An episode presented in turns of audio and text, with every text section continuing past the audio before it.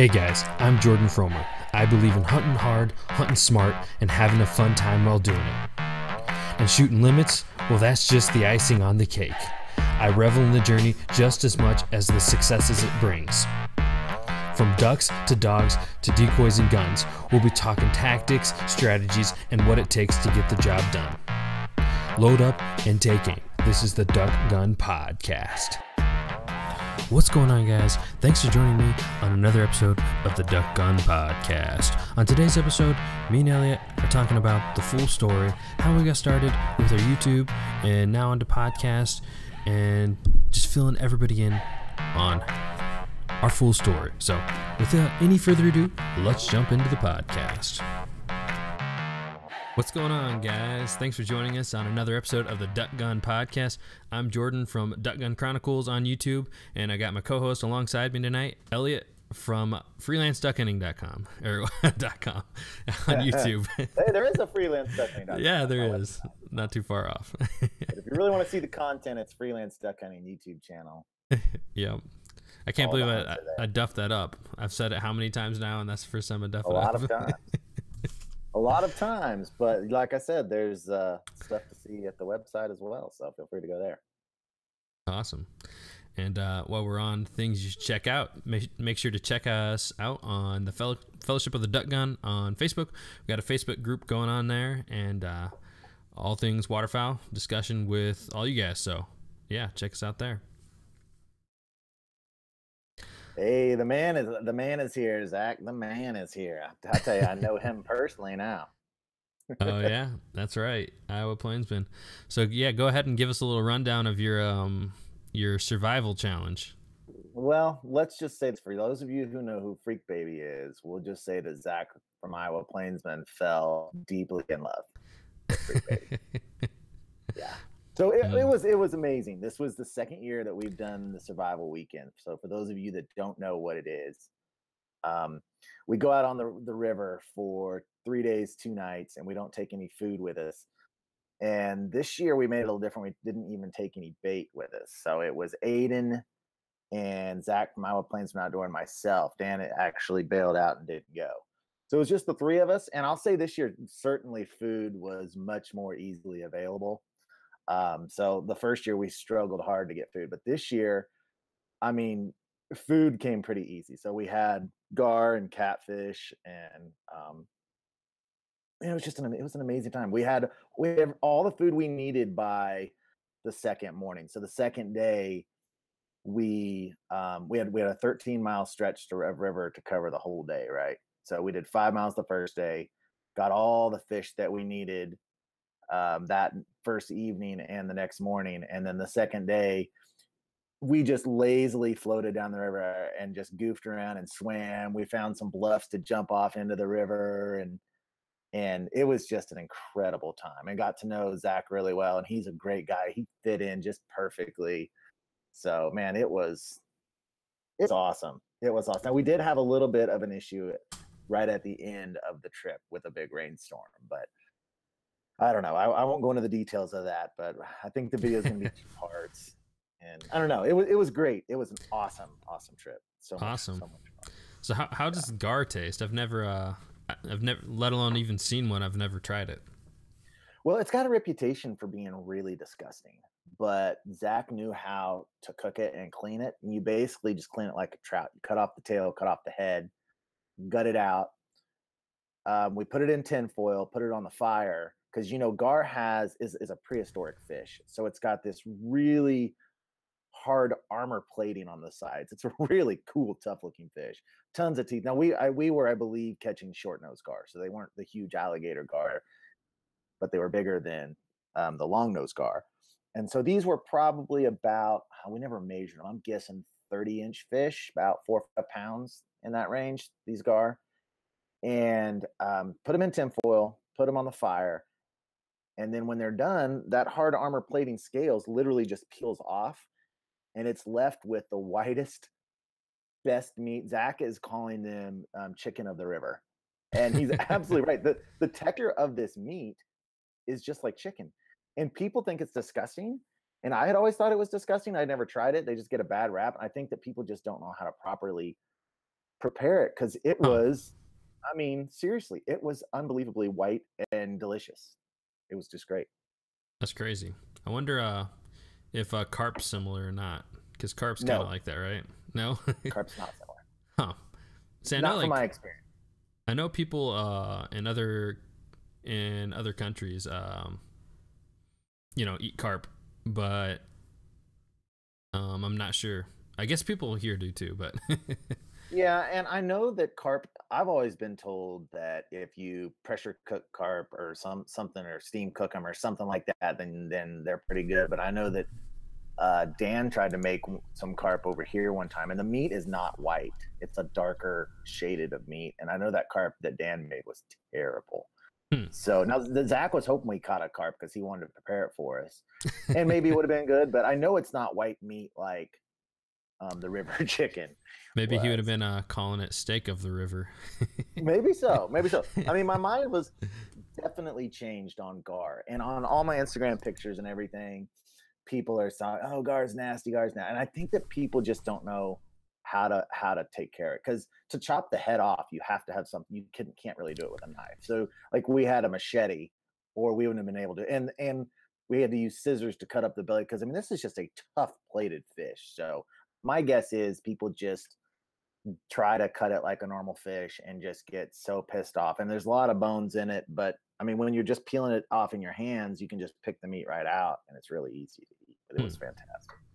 Yeah, yeah, I, I preferred that than our. We had a our breakfast Saturday morning was fried catfish, and I preferred the texture of the gar meat by far over the catfish. really, man, I love catfish, so that's kind of hard to believe, but that's crazy. Well, I've never been a big fish fan. I don't like. I, I have like lobster, crab, things like that, where the meat's a little more spongy. Even frog legs, that texture has always kind of bothered me. It has a little bit more of a spongy texture, Mm. um, and and catfish has a much more spongy texture of the meat than than gar. Gar, I mean, I you could fool me into saying thinking it was chicken very easily because that's the texture of it. It's like chicken. huh? Gotcha. Yeah. So it's it's that's not gonna be the last time I eat gar. That's for sure. So how about your trip? Uh, you did some trout fishing, right? Yeah, yeah. So me and my dad went up to uh, northern Michigan, um, did some fly fishing. Um, if you guys paid attention to the weather at all this weekend, you know that it was blazing hot, and so uh, we'd looked at the reports and like the fishing was supposed to be on fire. But um, you know how how that goes. As soon as you get up there, and there's you know a big weather change because it was going from like low 80s to like um, upper 90s, and so we're there, and it's like 99 degrees, and the fishing just shut off. So I mean, it was still great to be out there. Uh, I love to be out in um, you know nature and all that kind of stuff. You know, some really scenic areas. Like we'd go out there and fish, and we wouldn't see anybody, you know, all day. and uh, but you know, we just didn't have luck. You so. literally caught nothing. You didn't catch a single fish. Oh no, I mean I, I caught a couple. I think I just caught two um, trout and two rainbow trout, and then um, we moused at night. Um, What's that mean? m- uh, so um, I tie these mouse flies. They're like about like this big. Um, they just Uh-huh. look just like a mouse. So you use like uh, rabbit fur and foam, and it floats on top. And so uh, brown trout have like a, what's called like a double retina mirror or something like that. I can't remember the exact terminology, but they can see at night um, because of that Mhm. double ref- reflection of the light. Um, whereas like we can't, you know, they can see like perfect, well, not perfectly, but good enough to hunt at night. So we'll throw the mouse, you know, in the water and kind of like drift it downstream, and they'll hit it on top water. And um, you know, I hooked into one and I lost it right at my feet. Uh, my dad had a couple on as well, um, so we didn't catch any at night. Um, and then that was the first night we got there. And then after that, it kind of just trailed off and got worse and worse, just because of the super super hot weather. So where were where were you guys staying? Were you staying in a cabin or tenting it up? No, you yeah, like uh, we brought hammocks. Um, so the first night we slept in hammocks, um, out there in the woods, and then um, the second day, we were we went from like we're just going all across the state, like just checking different rivers, um, you know, different small streams, and we ended up uh, parking somewhere like uh, right on one of the rivers the second night, and it was gonna rain, and we just slept in the seats of the vehicle, and then it didn't Oh even end up raining. Like we when we went to sleep, it was like thunderstorms and everything like right on top of us, but they just went just north of where we're at. But uh, was that Saturday? Was that Saturday night? That was yeah Saturday night. Yeah, oh.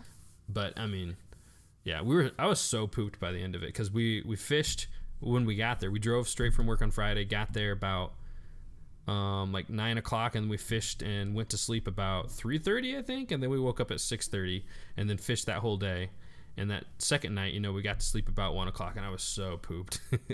mm-hmm. We we just threw a tarp out on the sandbar. So the first night we had this sweet willow tree that was all shaded during the day that we napped under, and then we just had a big tarp and threw sleeping bags on top of it. And nice. there was a breeze, and for being as hot as it was, it was beautiful. But we got so cocky. I wasn't going to tell this to try not to um, sour the, my reputation, but um, we got really, really cocky, right? Uh, because it was just all going so easy. And the Saturday, these we were at our second camp spot, and the Thunderheads were just bubbling and brewing all over the place. And I had this great idea. I'm like, look, we're fine. If it rains, we're just going to put all of our crap in the middle of the tarp. And then if it starts raining, we'll just roll the tarps over top of us and make like what we're calling a tarp taco, right? and um, the bad, the, the the thing that was so foolish about that is that the water's still going to accumulate and get in underneath that, right? I mean, there's no way that you can do that to where the water doesn't just run off and get into the tarp and all over and and end up running down under you, right? so we were just getting ready to go to bed and we've been watching these thunderstorms. art. In fact, I got some really cool time lapse of of um, some thunderheads um, forming, and we were just getting ready to go to bed and it started to rain. So we dive under this huge tarp and wrap it on us, and it's pouring. And within 10 minutes, I know Zach and Aiden were completely soaked. and I I had been a little more prepared, so I was actually in my sleeping bag, so I didn't feel too bad. But I mean, all of our crap and we got completely soaked. And so we were only a mile from the boat ramp at that point, and it was about I don't know 12 12 30. And so we just made a decision. We are like, you know what, we're only an hour from boat ramp. Maybe we should just paddle on out and head home. So we actually did that. So technically speaking, we failed the challenge. Oh wow because we didn't make the second night, right? Yeah. So yeah, I think that's a mission failed. You're gonna have to go for round two. I'm feeling really. And here's the bad part: we had a tent with us. Hmm. We just Zach brought one. We just didn't set it up. so, I mean, we're all. I know that I, and I'm sure Aiden is too. I'm not sure about Zach. I'm sure he is probably as well. But all of us are feeling like why didn't I mean it's a survival I kind of lost sight of it being a survival trip. Everything had come so easy and we'd had so much food that I just kind of lost the premise of the whole thing is like no, it's two nights, 3 days in survival, dealing with everything. And I just I I think I, we kind of just lost sight of it and we're just like a regular trip. We're like, well, we're a mile, let's just go ahead on out. And then we got thinking about it. It's like we failed the challenge. we didn't stay. So that put a little damper on it, but all well, yeah, yeah. Well, I got one more story before we head right into the podcast uh, main topic. But you remember that uh, that possum I had in my dryer vent? yes, that was disgusting. Yeah. So, um, what was that? About a week ago, I had a possum. So I, I was sitting right here um, on my computer, and I hear like some kind of rustling coming uh, from our laundry room, which is not too far from here, and it's in the basement. And uh, the dryer's going, like it's spinning, and I hear some rustling. I'm like, what in the world? And then the next thing I hear is the dryer just screeches. And I like jump out of my chair and start running over there. And it screeches and it's like, and then it screeches to a halt. And I'm like, what in the world? What in the world happened? And like I'm pushing the button and like nothing. It won't run uh, won't turn on, and then I smell this terrible odor, this awful, like almost like enough to make you puke, and uh, it smells so bad. So, anyways, I start like I'm like, um, I figured out that something had came down the dryer vent, and I wasn't sure what it was. You know, I'd kind of shake it, and uh, you know, I knew something was in there. So I took it apart, and all I could see was this white curly Q coming out of the the back of the the dryer and so I put on some gloves and uh, I pulled it. and it um and it was a possum tail. a possum got all the way in my dryer and jammed his head um and stopped the drum from from spinning and he died in there. Yeah, so it was it just smelled terrible and um yeah. So so did he makes, die in there at the point of all the screeching, or had he been yeah. in there for a while? No, no, he died in there when that happened. Almost positive. And they're just such nasty, stinky animals that the smell automatically. When he died, he pooped himself too. So. yeah, I saw the pictures of that. Yeah, that you can see in it. Um, Fellowship of the Duck Gun, but uh, that looked it's, it's disgusting. Yeah, it was. Uh, yeah, and so I had to take like the whole back of it apart, and like the whole time I'm doing it, like, man, it was just so it, it smells so bad. so, anyways, just make sure your dryer vents have a, a grate over them. So I got one of those. Whoever had the house before us didn't put one on there, and it's awful. So, anyways. I think right now is a good time to jump good. into the main episode. So if you guys are just joining us, um, I'm Jordan from Duck Gun Chronicles at YouTube, and my co-host alongside me, Elliot from Freelance Duck Hunting on YouTube as well. And our topic for tonight is YouTube and filming hunts. So go ahead and take it away, Elliot. Well, um, I, like like Jordan said, the main point of discussion is going to be YouTube and our personal channels, how we formed them, we trends on YouTube, maybe just thoughts and ideas about filming on YouTube. So um, I think a, a good place to start this would just be um, telling about our own channels, why we started them, and kind of giving a little backstory. Um, so I don't know if you want to start with that, or you want me to start with with my channel, or um, or sure, I'll let you start. Okay. So, um, like some most of you probably know, my channel is freelance duck hunting, and I love. I, I've always loved the name freelance duck hunting, and I got that from Ducks Unlimited, and I've been watching Ducks Unlimited since probably 2000 and I can't remember when the 2003, I don't know, a long time, long time. And they do a lot of hunts in which they go with outfitters and guides but every now and then, I know especially Wade Bourne would do this. They would go on what they call freelance duck hunts, and those were always my favorite episodes because those were always public land hunts. I remember one time they they went down to a lake in Oklahoma called Lake Eufaula, and it was just an episode that I loved. And he kept talking about these freelance hunts, freelance hunts. So that's kind of where I started loving the name freelance duck hunting. Um, now, videoing hunts for me goes a long way back where my dad always had a video camera in our family and frequently on our hunts he would take them out.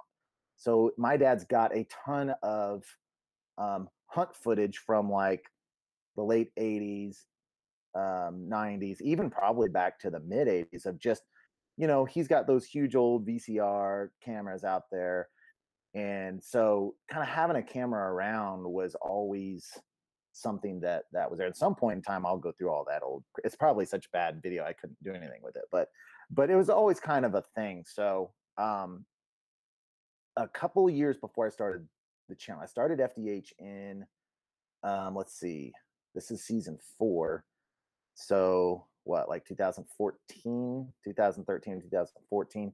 And when I started it, the whole reason I, I, I did so was not to share my hunts with other people the whole idea of starting freelance duck hunting was that I wanted to record more of my memories. I had been keeping a hunt log for quite some time. And on the hunt log, I kept how many birds I shot and different data about um, each hunt. And then at the end, I would just leave a little um, sentence or two or notes about the hunt, which would help me remember what happened. So, at the beginning of every year, I would go through my old hunts and look through the notes. And what I was noticing is that sometimes I could barely even remember the hunt. And or I couldn't remember enough about the hunt. And I was telling my dad, it's like, I'm just not remembering enough about these hunts. So I'm gonna start a video, a video log, just so in 10 years I could go back and look at these videos and have a better remem- memory of of the hunt. And my idea was just to to you know record myself after the hunt and make a little journal of it. So I said that for a whole year, didn't do it. The next year was FDH freelance duck hunting season number one, and I got a hand-me-down camera from my father-in-law, and um, instead of doing the log afterwards, I just took the I just took the camera with me and I just hit record a bunch of times, put it on YouTube so I could send the links out to my parents and everything. Named the channel Freelance Duck Hunting, and I had no real aspirations of ever getting any kind of a following. But people started watching that first time, and I remember telling my son, I was like, "Oh my gosh, if I could just get hundred subscribers." or if I could just, and then I, I was like, oh, I made seven cents on this video, you know. Uh, and so I was just like, and then I started thinking, oh my gosh, if I could get one check from YouTube, one check in my life, I would be so happy.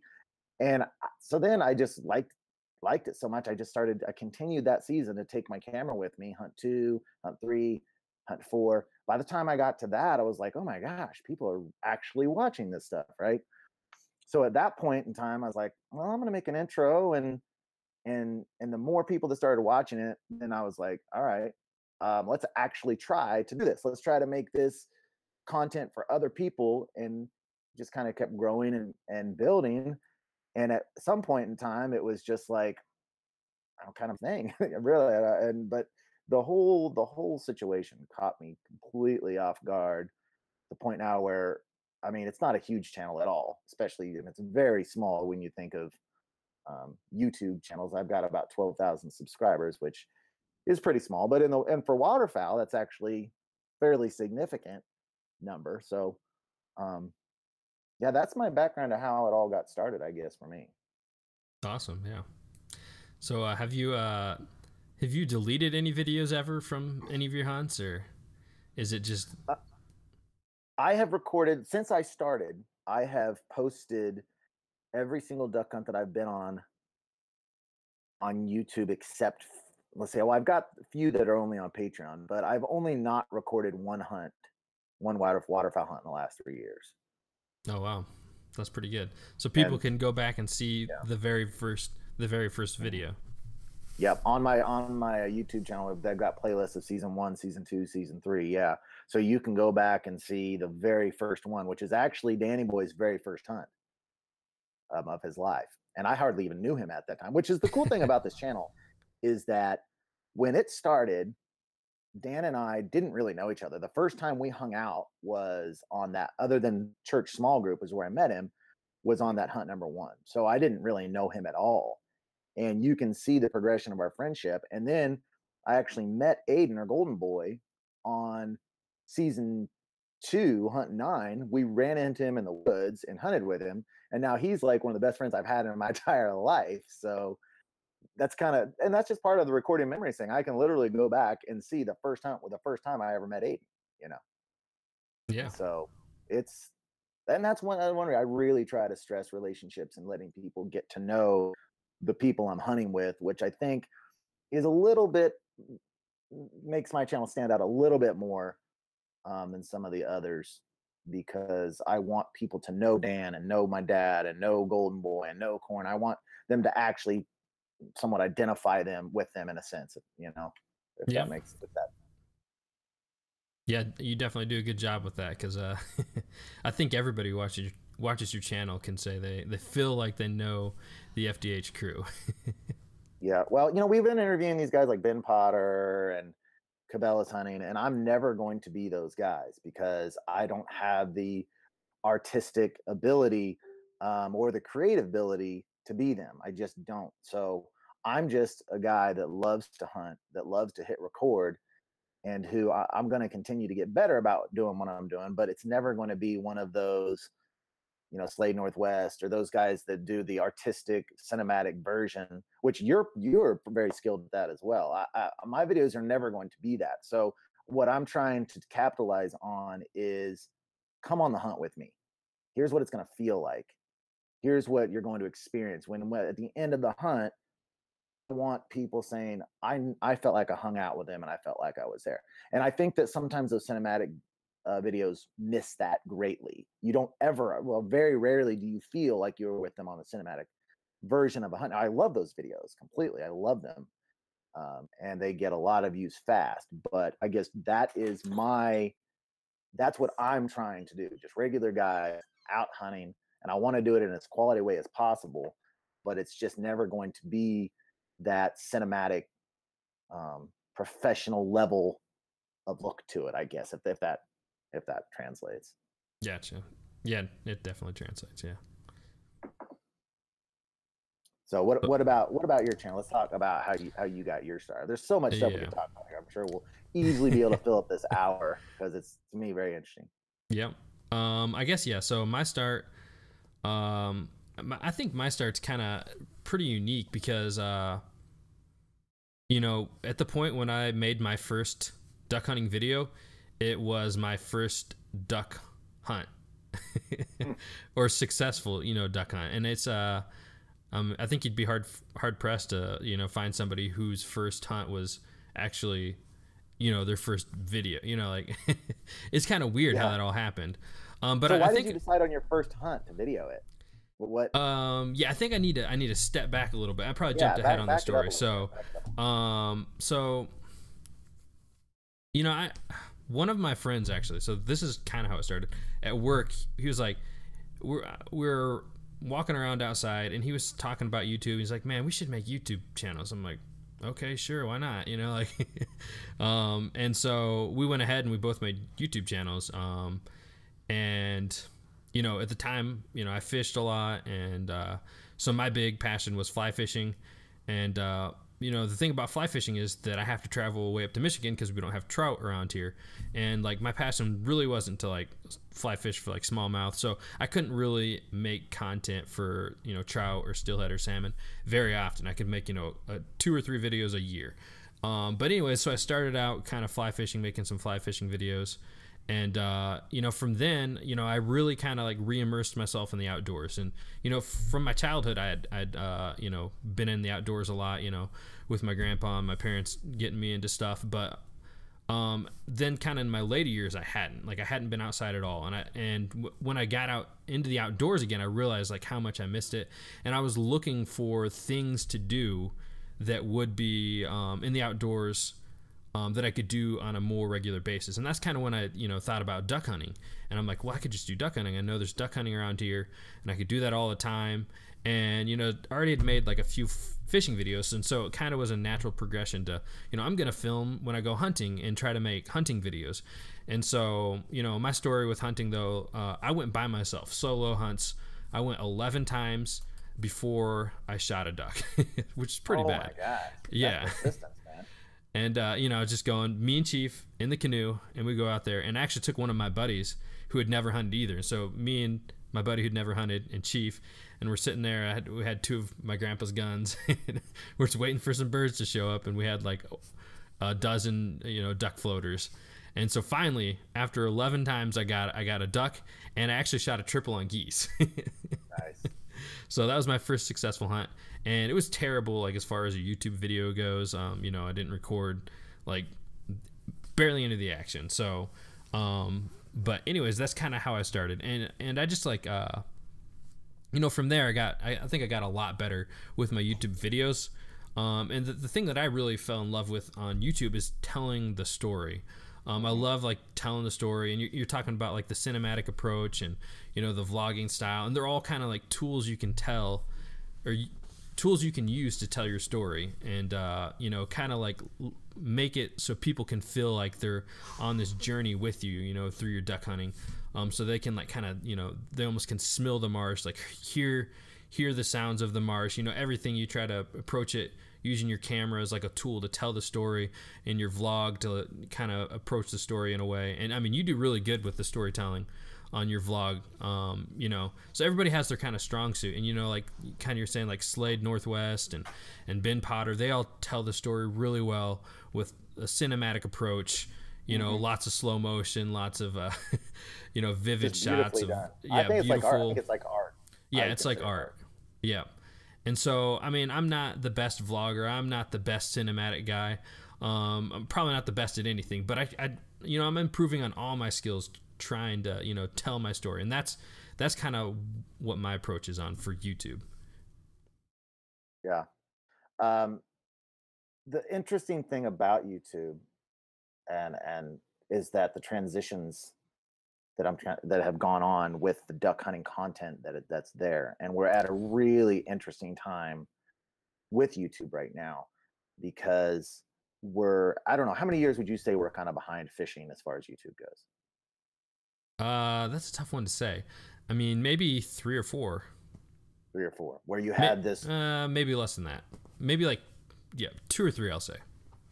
uh, this big swing and uptake of fishing channels where there are people like Flair, and I don't watch a lot of the fishing, so I can't name a bunch of them, but there's a group of them that are have reached I don't know how high they've reached over 100,000, over 200,000. I mean, they're Well, it's like they- uh, it's Jon B. Flair, uh, Lunkers TV, Lake Fork Guy. Um, I'm missing one. Oh, well, they, they've been able to they've been able Yep. to turn it into their their full time living.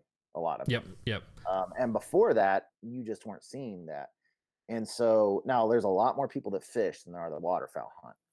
But waterfowl hunting is kind of in that early phases of um, non highly produced, self published guys like you and me, uh, Outdoor Limits, Bobby Guy.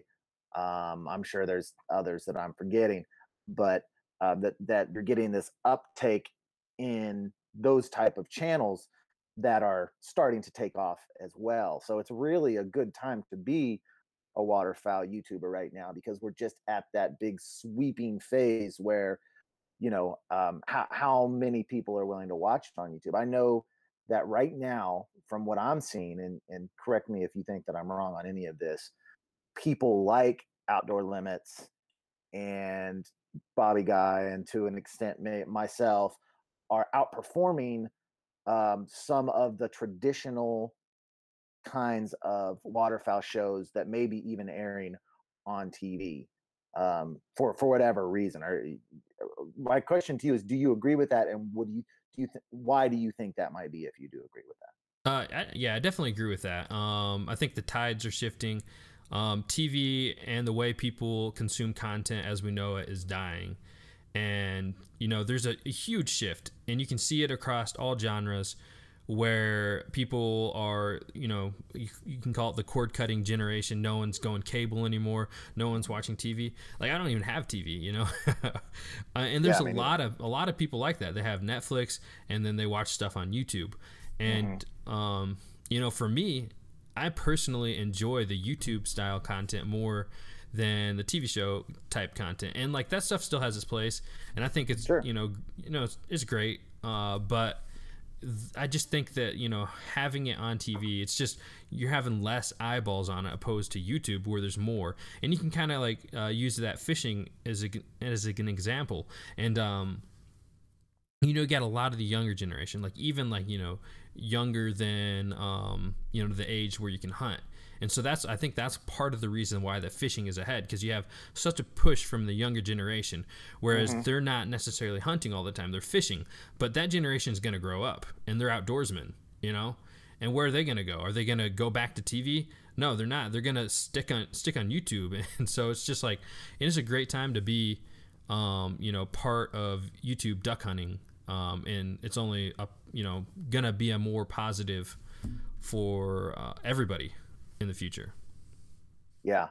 Um, but e- even even those channels that are on TV when they come to YouTube and they have a presence on YouTube and a channel and they're putting out their content on YouTube, they're still not generating the kind of numbers um, that some of the higher end, just regular guy, I don't know what to call them, I guess just the vloggers. Um, Yeah, vlog style hunting. vloggers. Yeah, and I'll, I go back to you know Josh at Outdoor Limits and and Bobby because I think that they're probably the two forerunners as far as watch time and and subscribers go, and then I'm a l- little below them. Um, but if you look at, and I'm not going to name names, but the guys that are on TV and they're putting it on YouTube, they're just they're they're being outperformed by guys with, I mean, cameras and gear that is a fraction of the cost um, that that's being used for them. I think that um, one Spline Outdoors commented on here, and I think that this is what I would agree with as far as it being relatable and presenting a story to follow and not just cramming sponsors down down your throat all the time but i think more than that it's getting to know the youtubers that are doing it you and i included it it's getting to know them personally. Getting to know, feel like you know their characters and who they are. And I think when you come to YouTube and you start following someone, I think you almost have that. If, if like I know me personally, I'm not going to really get into a YouTube channel unless I relate to the person. You know, I mean, I might watch it, and and so that's that's a really interesting aspect of it that what people want from YouTube is different than when they turn on the TV. And I think you were alluding to that kind of with what you were saying. Yeah, yeah, definitely. Yeah. Um, I think it's kind of just like a an older format that the, the TV um, TV shows are using, or the TV shows that you know place them on YouTube. They're using kind of the old format. Um, mm-hmm. And I mean, one, it's it's sometimes it's a longer form, but uh, it's less personal. It's less personal um, less person like you know it's just less of a, an attachment to the person. Like you don't feel it's kind of like how you're saying your goal is to make it so people feel like they're on the hunt with you. And and I don't think I don't think that's the the TV um the TV show's goal. And yeah. uh, and people kind of with the the rise of vloggers on YouTube, excuse me, uh, more more more and more people are kind of uh, coming to expect that or relating to that, and you know, if you've seen a vlog in some other topic that you are a fan of, you're like, well, maybe there's something like that in duck hunting or fishing or, you know, you mm-hmm. name it. There's somebody who vlogs about it and um, you can connect with them. And I think that's cool for a lot of people. I enjoy that. I do too. I, I do too. And I mean, five years ago on YouTube, and I'm sure that people could give me examples to correct me on this, but this here's my YouTube watching experience. And I watched a lot of duck hunting YouTube um, or attempted to the years pri- previous to starting my channel. Um, no, there just wasn't waterfowl vlogging going on. I remember. Um, now I'll say um, Ducklander calls Bobby Hayes, I believe his name. He he did it for about a season, where they were. He was kind of a hybrid cross between your Saturday morning hunting shows and a vlog style in a way. But you really did not see vlogging where people were taking cameras with them. Um, you know, GoPros had just come out. So what you were getting is people with GoPros sticking them to their guns and and then taking all accumulation of all their kill shots and just lining it up and slamming some metal on top of it. And there was a ton of that. But as far as anyone turning the camera on themselves and making a like experience, it just it, I, I never I didn't see it. Um, and now it's like it's hard to find videos where that of the previous style where people are just doing kill shot um, with music. So I mean, like the, the, the to me the face of YouTube as far as waterfowl has completely shifted in the last five years. Now you did find um, some of those more traditional show waterfowl shows on YouTube, and and Ducks Unlimited went to YouTube. I think in 2007 they started posting their stuff on there, but it's, it's just a completely different landscape now than it was five years ago. Which channel was that? Uh, that's Ducks Unlimited started putting their stuff on YouTube in mm. 2007. Yeah. But the, mostly there just wasn't there just wasn't much as far as waterfowl even on YouTube at all. So what kind of that prompted you to be uh you know the vlog style seeing that there was I mean I think maybe you were the first adopter to the vlog style hunting. I just that that was my whole goal was just to record memories from the hunt. So you're and just talking I, like when you're talking in your vlog, like let's say your original video, and it's been a while since I've seen it, but um, were you like just talking to your family, or what was your kind of like? Because you said you didn't think people would actually watch it. You posted it, and so mm-hmm. when you're vlogging, who are you vlogging to? I'm trying to think. I'm trying to think what I, you know, it's been so long since I've watched that first episode I'm trying to think how much I turned the camera on myself. I'm not sure that I turned the camera on myself that much. So is Fumbles um, filming it? Well, I think I was. I'd have to watch. I think it's only about a three and a half minute video.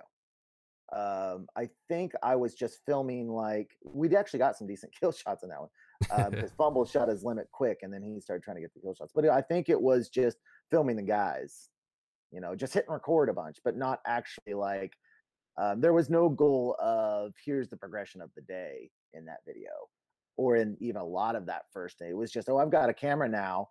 And a huge turning point for my videos, and I, I preach this a lot, is that this this little JVC Everio my my father-in-law gave me was a small camera. And I was like, oh, how am I going to deal with this thing? And he's like, man, just here, take this and wrap it around your neck. Just wear it around your neck. And had he not said that, I wouldn't have done that. Hmm. And having that camera around my neck changed everything because then changed your it, life. Film, yeah, really. Because if not, I would have had it in a bag.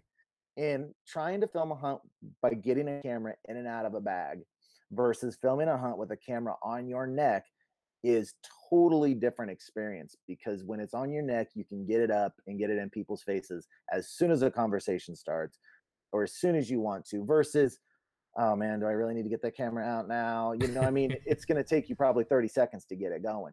And and that kind of defined my hunt style because from the start it was just like oh you know my dad's doing something silly. I've got the camera right here. Boom you know or or whatever or uh, you know but it, there was no idea of filming the progression in that first season of the hunt um like as it started going along i tried tried to do. It was just essentially it was just hitting record a bunch and then editing it editing things poorly.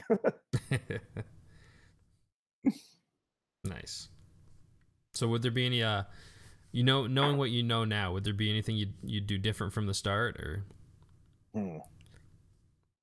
Um, you know, I I mean, certainly the th- the the as far as editing goes, if I go back to even season two, anytime that I've re edited a video of mine, there's always so much extra, and I would say that that is the number one mistake that people that are on YouTube that are just picking up a camera and and trying to edit film um, don't get is that when when you re-edit it first of all you need to you need to watch that video about 30, 40 times.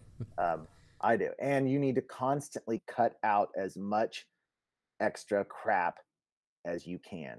So I'll go through my video and say, what here can I cut out that doesn't have value that I don't really like? Because if I really like it, it's probably going in, regardless. Mm. But it's it's a constant of, and I'll go through and I'll trim out a second and a half here, a second and a half there, a second and a half there, a tiny little spot where a camera jerks, you know, because as as uh, non-professional videographers, we've got a lot of camera shake a lot of times because we don't really know um, the we're just not that good at, and we don't have the equipment to not have that. So I, I would say the thing I would do best is if I went back and re-edited every single hunt from season one, they would all be about half the length. That's interesting to hear. I was actually gonna say like the opposite that I think I cut out too much, and mine are like super super short and like uh, i kind of watched a lot of like how to's before i started to you know do the youtube stuff and you mm-hmm. know one thing they always preach is like how like short attention span is you know yeah. with mm-hmm. with just people in general um you know ourselves included just because of the kind of content that we consume all the time um it it just uh, you kind of come to expect action action action like if you go to the theater and watch a movie you know there's no you know there's no dead time ever um, yeah. so same thing with youtube and so i'm like cutting cutting cutting close as i can and, and sometimes you know i'm always trying to stick to the story too um, like yeah. story kind of like over anything kind of for me uh, like i want it to like tell a story from beginning to end and uh, or you know uh, share the story because the story is kind of told on its own um, but mm-hmm. you have mm-hmm. to use use your tools to tell a story to somebody else but um, sometimes I'd, I'd end up cutting stuff out because I didn't know how to fit it into the story or um, you know I just thought it, it was too lacking of action but then I see a lot of other people you know successful YouTubers that uh, you know don't necessarily have it as closely cut together. So I don't know if I'm on the opposite side of that spectrum or not. Yeah. Um, I, I, I, my number one objective from the start, and I'm going to work as hard as I can to make sure this always continues to be my number one objective is to please myself. If I like it, it's going in. Like um, a good example is my video "Thousands of Mallards," where I have tons of conversation in there just between my dad and myself where uh, I mean, it's probably a good 10 minutes of conversation between he and I because I love that conversation. And if I go into my analytics, I can actually see a little bit of a drop off in there. But maybe some of the people that are dropping off aren't really the people that I'm trying to bind to my brand. Um, maybe the people that really love that because there will be some that do. So if it comes down to YouTube best practices versus what I love, I'm going to go with what I love because that keeps me motivated. And I, and and ultimately, to this day, I am making videos to hold memories. So all yeah. that conversation I have in there with my dad, where I'm cramming duck in his mouth and he's just laughing and laughing at the story I'm telling about how I got in trouble for using my son's toothbrush and and having that in that video 20 years from now when he's dead and gone it's going to be invaluable to me so I, yeah. i'm sticking to my roots in that ultimately this is this channel is for the purpose of me recording memories and if i love it that that's going to go above youtube best practices Yep. Yeah, I agree with that. Um, one kind of on that same line where you're saying like invaluable memories, like not even for yourself though. Um, I mean, it's kind of weird to think about, but like I have like a um, eight month eight month old child, and uh, like someday she's gonna be able to look back at these videos, yeah. and that's just like a crazy thought, you know? Yeah. And like, uh, it's just so crazy because you know, I mean, it's so many videos, so many like hunts and um, you know I love watching them all the time. But like just thinking about you know maybe my kid someday is gonna look back and see these videos 20 years from now. That's just a crazy, crazy thought. yeah, yeah. And and another reason I'm obsessive. Um, I love watching my own hunts. I I mean I probably it doesn't go by that I don't watch at least one of my videos because I I I love duck hunting to the point where it's probably unhealthy. Yeah. And I obsess about duck hunting probably to the point that it's unhealthy. And I and I will watch other people's um, well hold on. If my wife is listening to this, it's perfectly healthy for our marriage, of course. But um if I can go back and experience that, like I'm I'm dying. Uh, if I can go back and watch a quick hunt of mine, I I just can't get enough, man. I just can't get enough. Yeah, I hear you. How would I think we've talked about this before, but on average, how many views on your videos do you think are from you? oh my gosh. Um, like 10, 15. Out, oh, way more than 10. Per video? Oh, yeah. Oh, yeah. A 100? Like once they're posted on YouTube, it's different once you're editing. Once they're po- well, it would depend on the hunt. Okay, so let me think. Like that, the best hunt from this year, I think, is the goose hunt where we are on the river and we shoot our limit and water him up close. Man, see, the thing is, what I'll do is I'll cherry pick from them too, so I'll know which parts I want to like. Dialogue and discussion, I won't go back and watch a whole lot, but I'll, oh, yeah, I will. Yeah. I'll cherry pick just the kill shots or the stuff that I like the most. Yeah, I'm the same so, way. yeah. It's hilarious. And then, maybe, and then maybe I'll go back in like after a couple years and watch the whole thing, and I'll have lots of stuff that I didn't remember. Mm-hmm. But as far as cherry picking, I don't know. I know that it's a lot. I know it's enough that my family makes fun of me for it. so I, do. It's just like I, do said, I don't have TV. I don't have TV, and especially like during the summers, I'm a teacher, so I'm off, and I'm totally I'm trying to cram videos and get ready for the upcoming season. But you know, um, a lot of times, what I want to watch at that moment is is our crew shooting a bunch of mallards, or you know. Yeah. Yeah, my favorite thing to to look back on my videos is I go back and watch like my B-roll segments, like any video where I did like a cool B-roll segment, like at the beginning, like the you know the six man limit hunt or like the Christmas one or you know my dad's turkey. Like I love for whatever reason that stuff kind of like trips my trigger. Like I'm just like uh, I don't know, it just kind of brings out. It's kind of like uh I'm gonna, you know, borrow this from Ben. I think forever now because I thought it was awesome the way he said it. Where it uh it does duck hunting justice. Like mm-hmm. what you see when you're out in the marsh, and you you're able to like put something like that just like brings out the beauty of the animals and creation and and and the hunt and just put it in this like quick you know 30 second segment and for me i'm like man that's cool i don't know if yeah, that's like vain or no I, I just think that you've created it and it turned out the way you wanted it and and it's not vain. What it is is you're releasing chemicals happy chemicals in your brain. Mm-hmm. i mean that that's what it is and and i mean that's yeah. And the more it's, epic it's probably a form of an addiction i would imagine in, in some senses because we're going after that chemical release that that happy feeling chemical release. I don't know whether it's um what's what's the chemical that's that makes you happy? I can't remember a dopamine? called, is that what it is serotonin no, and ser- serotonin but anyway that that's what you're doing that's what you're doing. and I mean that's true with all with all TB and pleasure. You're going for a chemical response that makes you feel better. That's true. And yeah. oftentimes, what we've created and what we're proud of, or watching myself shooting mallards, makes me feel better than going and watching some stranger shooting mallards. Because you know? yeah, I, I, don't know. That's a, but that makes sense to me anyway. Yeah. So what what should we jump to now? Well, how about how about gear and, and equipment and um, if like your progression of gear and equipment, like the run rundown of um, what you use out filming. Okay. Um, you want me to go first? Endorphins. There we go. Endorphins. Thank you, Brew Night. and if you guys have any questions, feel free to to put them up on here. Um, and make sure if you have not gone to Facebook and found us on um, Fellowship of the Duck Guns, make sure and come join us over there too. All right. Uh, for equipment for me, um, you know, I like to have a shot like in the back. So like, you know, maybe a GoPro, um, whatever you got, you know, put that in the back, get yourself like in the corner, um, and kind of like, you know, low, just so that you can be seen. And then like it spreads out, you know, GoPros are kind of, um, known for having like the wide lens. So you can get kind of a wide view. You don't get the best kill shots, um, but that's not always like the number one goal for me.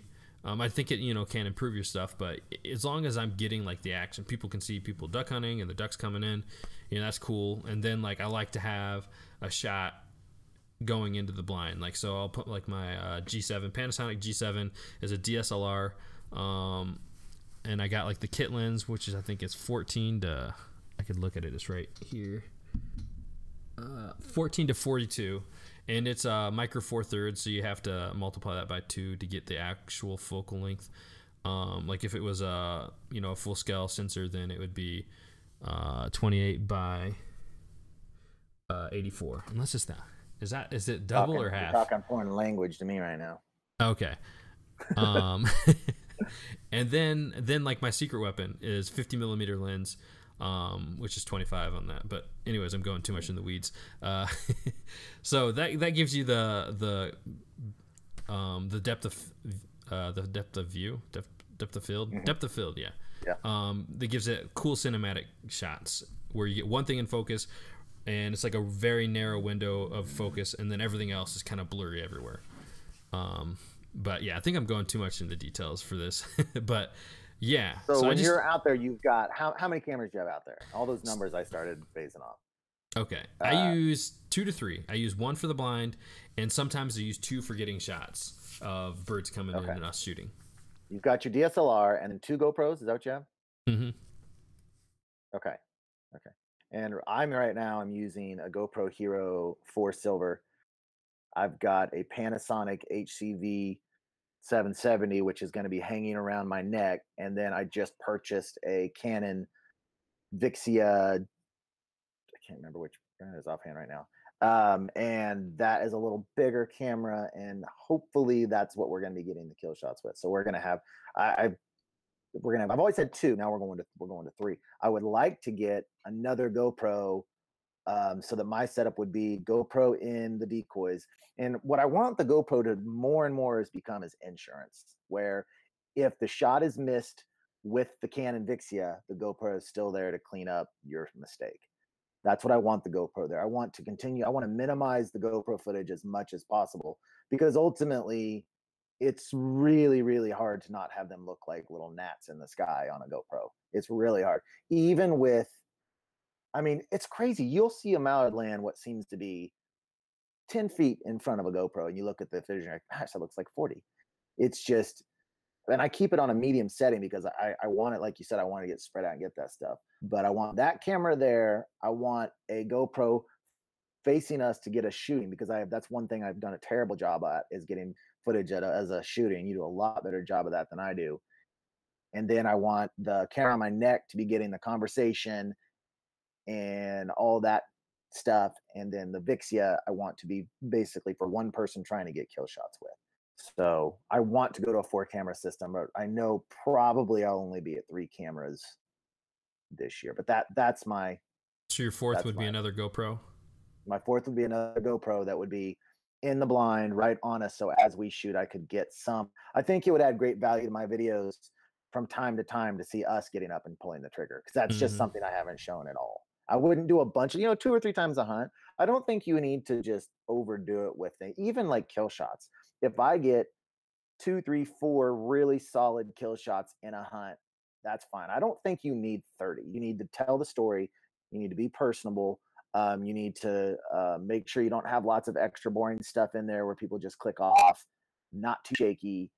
Um, and I, I think that's really, and really does it. But I, I do, I have a, I have in me a desire to get better, higher quality kill shots uh, because I like them, and I think that other people do as well.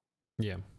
Yeah, I agree. I've just kind of uh I guess realized I'm I'm not gonna have them unfortunately. Mhm. Um, you know, and the best I've ever got is just having the medium setting GoPro on my head. Um, and only using it for like the kill shot because any other time it's so shaky that you're gonna make Yeah. yourself seasick. Um, but and from time to time I have used that as well. Now, why Uh, don't you put the GoPro on a stake? Why do you put it on your head and not on a stake? just because getting the actual kill shot like if if you're swinging far to the left and it's on the stake pointing over here or you know like if it's a passing shot let's say Yeah. I can tell you when my GoPro is set up properly, there's very few shots that I miss that that that, that GoPro doesn't get. Hmm.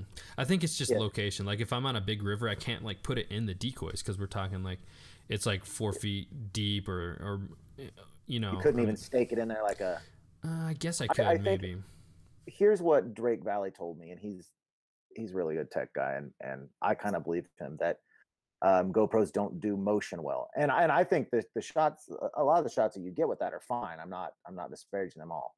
Just talking well, shot. they, they do better with uh the lo- when there's better light yeah, with better light and no. Do they do better with the motion? Okay. Yeah, because it's the reason that it would do worse is because of the um, uh, what's the right words? Just the I can't think of the correct terminology, but uh, it's just the way the camera works when there's less light. Um, the sensor is closed up more, and so you're getting more of that blur, opposed to the actual visual. So what do you do with your second GoPro? You have one on your head and the other one's facing. No, no, I, I haven't been using the one on my head as much lately. So I'll have like one face. I'll have like uh Well, what I've been doing is putting both behind me, and so I'll put myself in the corner of either one, so I get like, you know, almost Okay. 180 degrees of Gotcha. of birds coming in, and then I'll have one camera just facing wherever we're hunting, like kind of like sideways, not facing. Yeah. You know what you would benefit from? Now these are about seven hundred dollars, and that's why I don't have one. But I know I'm bank blanking on the stupid name. It's Tactcam, Tactacam. Yeah. Yes. Yeah, I have one of those, and I, I got it at the end of last season. So, um, Now, you know that's the one that puts a little red dot in the screen, right? uh, it depends on which company. The ShotKams do, but Tactacam doesn't. Now, is that is that as high a is that a knockoff brand or is that about the same quality as a shot cam? Um, I don't know which one would be considered a premier brand. I think they're both up and coming. okay, like, so it, they, like- they produce about the same quality image.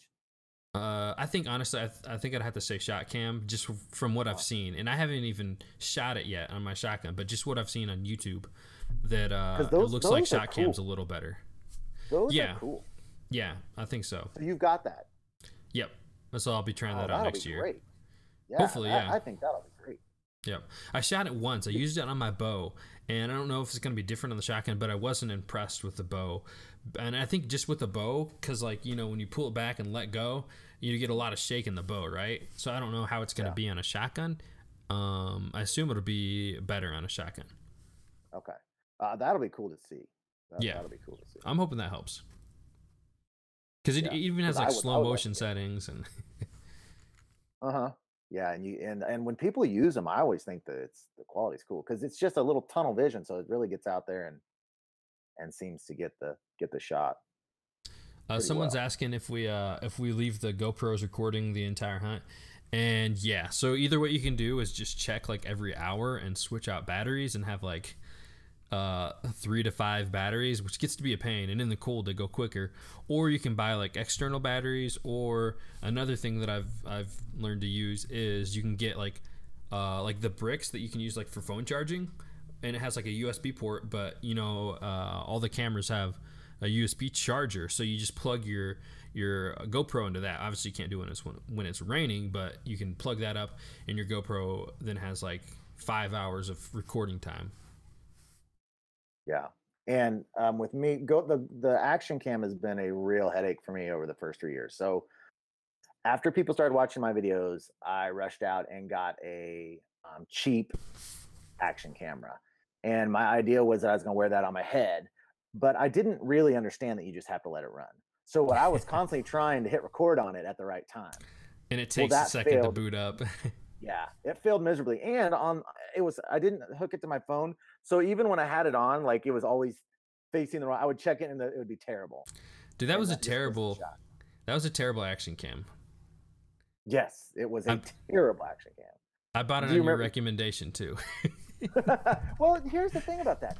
I did a lot of research with it, and you can go and and and search that thing, and they uh, they showed me side by sides on YouTube comparison between it and a GoPro. I'm like, man, this is pretty comparable. I, I really did my research on it. I think but, it's yeah, but it got really bad in low light.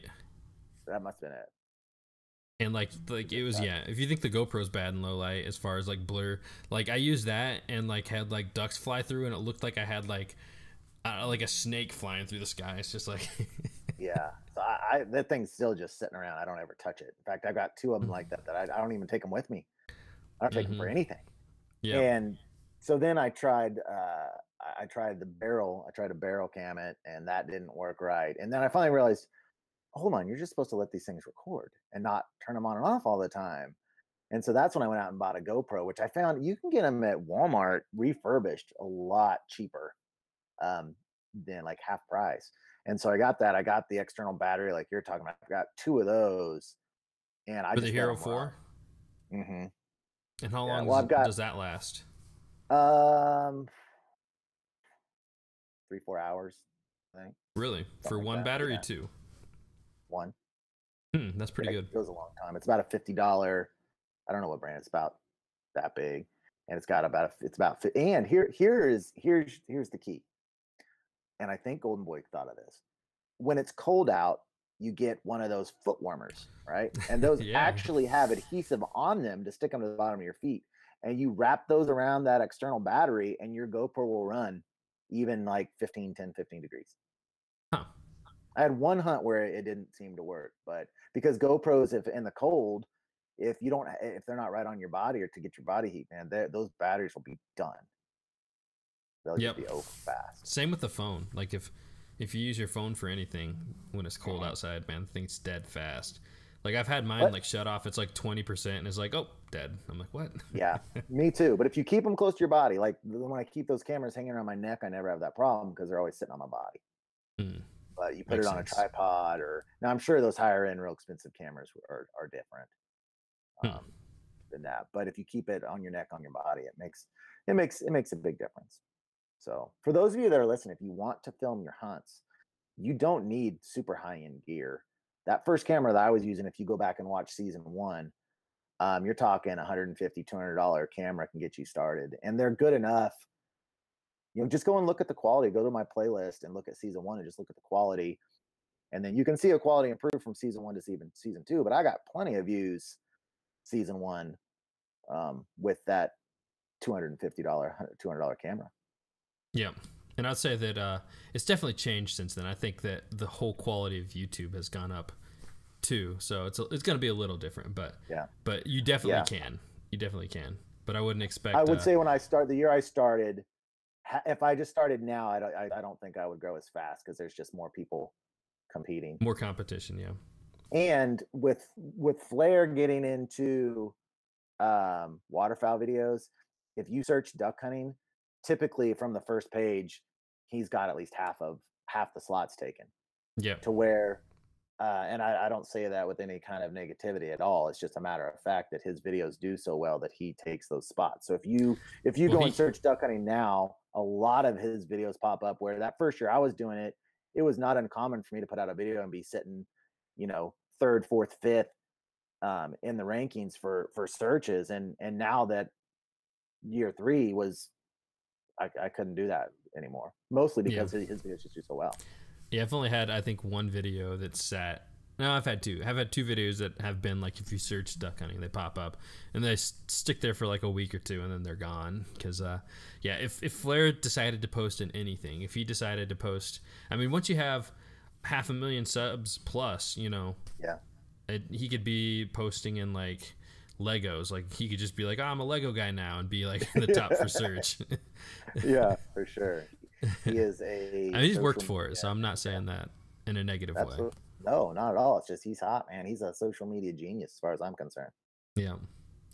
Uh, yeah, once Everything touches turns definitely, definitely GoPros. The new GoPros with the stabilizer stabilizers are nice because I've used like a, I think it was a Hero three, and now I got a five, and man, like the stabilization is just way better. Uh, Jack, Jack, what uh, what um, Tactacam do you have? Mine's the newest version, so I wonder. Uh, it's actually got slow mo as well, so I don't know if uh, if it's how much worse it is than the ShotKam now. Hopefully, they made some strides to make it better. All right. Well, what do you, you got? Anything else to add to this, Elliot? Um, I'm sure I'm gonna think of something when we get off. But if you guys have any questions, hit them up here real quick. We are gonna have to pop off. My family's actually at a pool party right now that I'm supposed to be at, and I haven't eaten. And I think there's lots of good food there. Awesome. Speaking of food, when I came back from the survival trip, oh my gosh, we hit Hardee's at two o'clock in the morning. Then um, I got woke up, had a bunch of French toast. Two hours later, went to Freddy's, and then came back about four hours later, had Chinese. I thought we were eating really good, but when you just eat like only fish for 48 hours, it's like your body's telling you some stuff that you're missing. Yeah, yeah. I can see that happening. Any new think that- channels you have found? Any new Oh, yeah, channels? you mean like duck hunting? Well, why don't you just name off two or three that you like?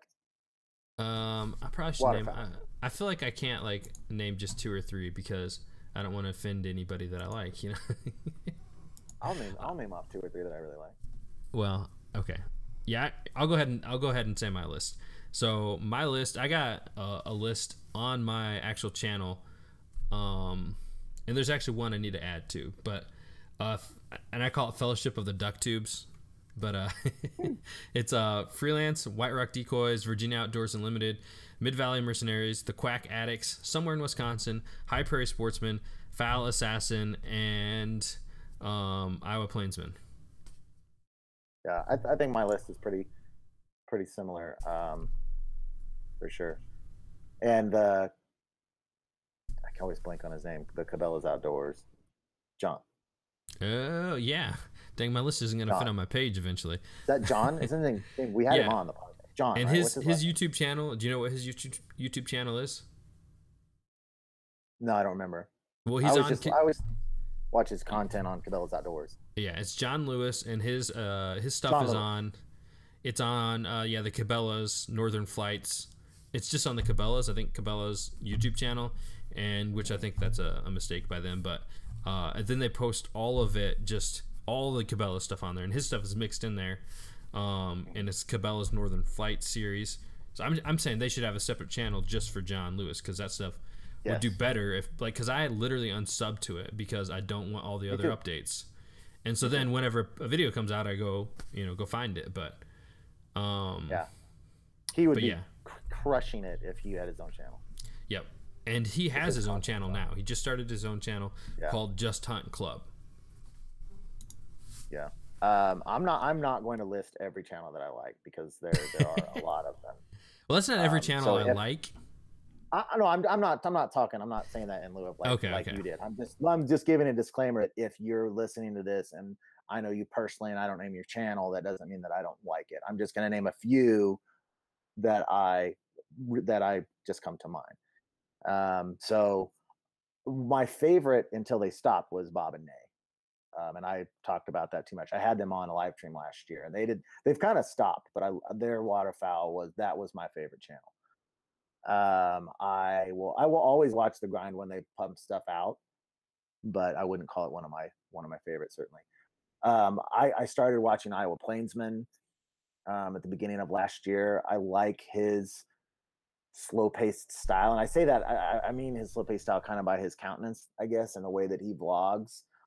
I enjoy it. It it there's something about the atmosphere that I'm able to film that I'm able to feel when he films, and I can't quite put my finger on it, but um, I like that a lot. I like there's something about Virginia Outdoors, something about who he is as a person that I like, something about his kind of mature beyond his years and calm and but there's a deep rooted enjoyment of what he's doing that I can sense through his videos. Does that does that does that make sense? Does that translate? Yeah, it makes sense to what me. I'm saying about him. There, there, you can tell there's a deep reverence in him and what he's doing. Um, and I certainly watch all of your stuff and and very much like yours. Um, you have a an enthusiasm for it, and I like that it's so fresh for you. Um, and and the excitement. I think you do a good job of the excitement of the moment you can feel with you, which I think is awesome. is a huge thing to translate to people to, that they can feel what you're feeling when something good happens or whatever. I'm trying to think what other um, GT. I like I like certainly his last season GT Outdoors. Um, I, he, his his stuff continues to get better and better and better. And one thing I've that he's just continually gotten better at is trimming stuff down. His stuff used to be kind of had too much fluff in it. Um, and he blames it on his ADHD of not being able to go back and continue to edit. But um, but his stuff's getting better. better. Drake Valley, which I, if he his first season was awesome and he died off. But the, those are just a, the short list, I guess. Of hope I'm not leaving anyone just crucial out. But that that would be the, my short list, I guess, of just ones that pop into my mind. Yep. Yeah. All good ones. Yeah, and there's I'm sure there's plenty that we that we didn't mention. Um, you know, and if you are a filmmaker, creative, like whatever you want to call it on YouTube, you know, keep at it because I think this is just going to be good for everybody. YouTube's going to keep growing. Well, I, for... I certainly watch everything that Josh at Outdoor Limits does. That's yeah, I do too. That that's a good one to put in there too. Uh, yeah, yeah sure. my list was just people that I've like actually like personally contacted and talked to. Mm-hmm. Um, so yeah, if I if I left anybody's name out, it's not you know that I don't like your your channel. It's just these are the people that I've actually talked to. Yeah. On YouTube. Yeah. And, and we're just and, and that, as it goes back to show you again on YouTube, what what really seems to matter a lot of people on YouTube is personal relationship. And so, you know, um, it's it's no it's like the the ones that I tend to gravitate to are the ones that display themselves in a way that I know them to, except the grind being on that list. But I I don't want to leave that one off because I do watch it. And I, yeah, and I do think and I like the host of the grind too yeah, I, I, I like um, Bill. Um, um, gosh, I'm terrible with names. The D- Dakota Decoys owner, Bill Will Will Roth. I like his countenance. I like his. He seems like a uh, just. I like the way he carries himself on those videos. Yep, I agree. All right, well, I think that about clears it up. Double check the questions one last time. I think we got it all covered. So, thanks again, guys, for joining us for another episode of the Duck Gun Podcast.